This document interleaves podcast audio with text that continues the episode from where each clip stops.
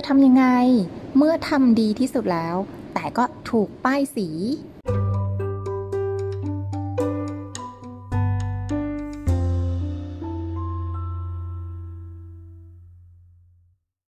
เล่าเป็นนิทาน สวัสดีค่ะ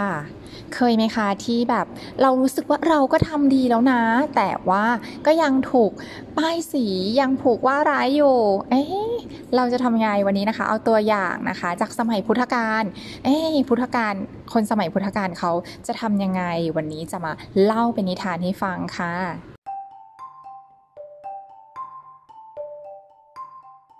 ค่ะ เรื่องมีอยู่ว่า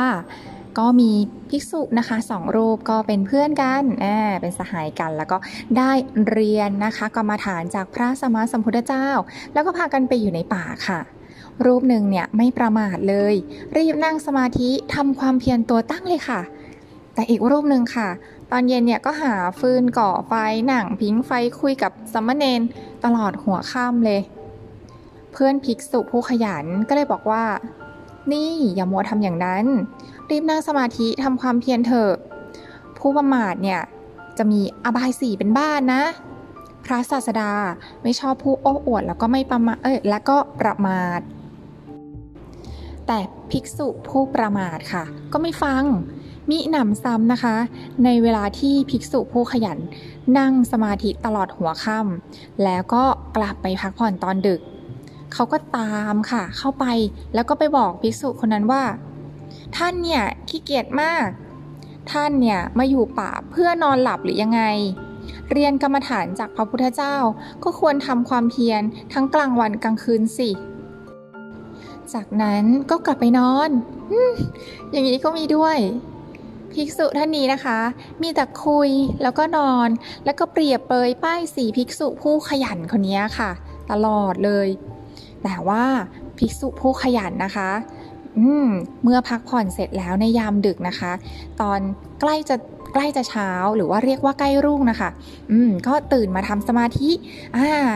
หลังตรงเลยค่ะแบบว่าทำความเพียรไม่ประมาทและไม่นานค่ะ ท่านก็บรรลุอรหันต์ค่ะ เมื่อออกพรรษานะคะ ภิกษุสองสหายก็ได้กลับไปเฝ้าพระพุทธเจ้าค่ะ ท่านก็เลยถามว่า ทั้งสองอยู่ด้วยความไม่ประมาทตลอดพรรษาหรือเปล่า ภารกิจแห่งบรรพชิตเนี่ยทำสำเร็จหรือเปล่า ภิกษุผู้ประมาทนะคะ ก็บอกว่าตัวเองนะ ก็เดี๋ยวหาพื้นที่ในตอนเย็นเนี่ยนั่งผิงไฟตลอดหัวค่ำไม่ได้หลับไม่ได้นอนเลย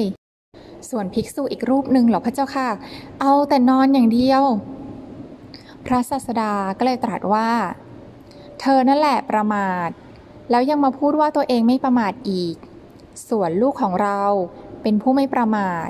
เธอมาบอกว่าประมาท เธอเนี่ยเป็นเหมือนม้าทรชนขาดเชา เป็นผู้แพ้ ส่วน บุตรของเราอ่าเป็นเสมือนม้าที่มีเชาดี อืมจะสังเกตนะคะว่า พระพุทธเจ้าเนี่ย เวลาท่านอะแบบเรียกภิกษุผู้ปฏิบัติดีเนี่ย ท่านก็จะเรียกว่าบุตรของเรานะคะ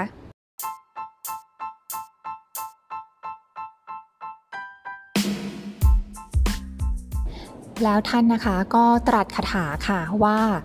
บุคคลผู้มีปัญญา เมื่อบุคคลทั้งหลายประมาทอยู่ เป็นผู้ไม่ประมาท เมื่อคนทั้งหลายหลับอยู่ เป็นผู้ตื่นอยู่ เป็นส่วนมาก เหมือนม้าฝีเท้าดีและฝีเท้าไม่ดี ไม่มีกำลังไปฉะนั้น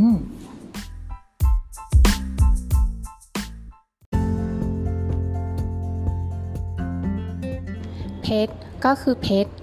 แม้จะป้ายสียังไงอ่าแต่เพชรก็ยังเป็นเพชรใช่ไหมคะ ดังนั้นถ้าเราอยากเป็นเพชรเวลาเจออะไร ก็ให้ทำสิ่งที่อยู่ตรงหน้าอ่าก็ทำต่อไปแล้วก็ทำให้ดีที่สุดค่ะ แล้วผลดีจะส่งผลในไม่ช้าค่ะ เหมือนพระผู้ปฏิบัติดี แม้จะถูกปลดแต่ความดีของท่านนะคะก็ยังปรากฏในสายตาของประชาชนค่ะ และสำหรับเรื่องนี้นะคะ อ่าพระผู้ปฏิบัติดีนะคะ ในที่สุดนะคะ สิ่งดีๆ ก็ส่งผลให้ท่านบรรลุเป็นอรหันต์โดยที่ท่านไม่ต้องไปต่อล้อต่อเถียงอะไรเลย แต่ทำสิ่งที่ควรทำอ่าทำไปเรื่อยๆ และผลดีก็ทำให้ท่านเนี่ยกลายเป็นอรหันต์ค่ะสำหรับข้อคิดของพระอาจารย์ท่านแนะนำนะคะ ท่านเมตตาแนะนำว่าเป้าหมายของภิกษุสองรูปนี้ค่ะ ไม่เหมือนกันค่ะ คนนึงชัด คนนึงไม่ชัด คนที่ไม่ชัดเนี่ยไม่รู้เป้าหมายค่ะ ชีวิตใน 24 ชั่วโมงอะของเขาสองคนก็ไม่เหมือนกันอืมเป้าหมายเนี่ยก็คือคนที่รู้เป้าหมายชัดเนี่ยก็จะทำตรงตามเป้าหมายไม่เสียเวลาไปกับอย่างอื่นเลยค่ะ